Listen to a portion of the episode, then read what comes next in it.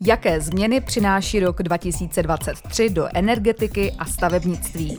Napsala Lucie Špičková a Tereza Kacrová z kanceláře Vich a Partners.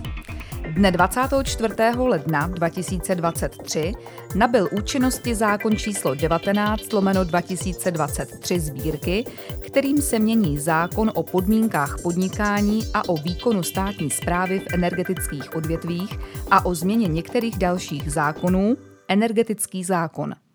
Tato novela také mění číslo 183 lomeno 2006 sbírky stavební zákon. Důvody nezbytnosti přijatých změn v kontextu energetické krize. Tato novela zjednodušuje podmínky povolování a výstavby obnovitelných zdrojů energie a byla mimo jiné přijata v reakci na nutnost řešení bezpečnosti dodávek energie, respektive snížení závislosti na dovozu paliv z Ruska. Jedná se o významný krok k tomu, aby Česká republika byla více energeticky soběstačná.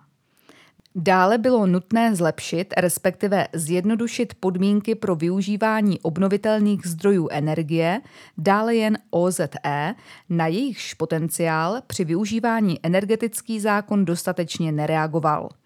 Stejně tak ani stavební zákon dostatečně nereflektoval požadavky na větší podporu využívání OZE. Nejvýznamnější změny Výrobny elektřiny z OZE a nízkouhlíkové výrobny elektřiny o celkovém instalovaném elektrickém výkonu 1 MW a více jsou nově zřizovány a provozovány ve veřejném zájmu. Došlo také ke zvýšení hranice výkonu výrobny elektřiny, kdy se vyžaduje licence na výrobu elektřiny ve vazbě na podnikání v energetických odvětvích, a to z hodnoty 10 kW na hodnotu 50 kW. Obdobně se zvyšuje i hranice, od které je nutné prokazovat odbornou způsobilost pro udělení licence.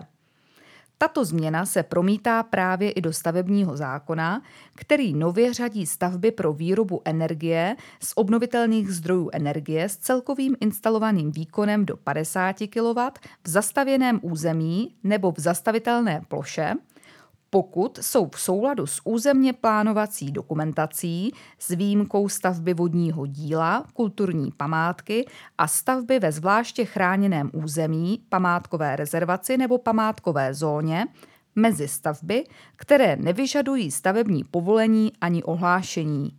Nově jsou výrobny energie z OZE zařazeny do definice veřejné technické infrastruktury a lze je tak umístit mimo území vyhrazené v územním plánu. Závěr. Změn energetického i stavebního zákona bylo vícero, avšak ty výše uvedené považujeme za nejdůležitější. Pro získání detailnějších informací doporučujeme nastudovat celé znění výše specifikované novely. Pro Legal One Michaela Vašinová.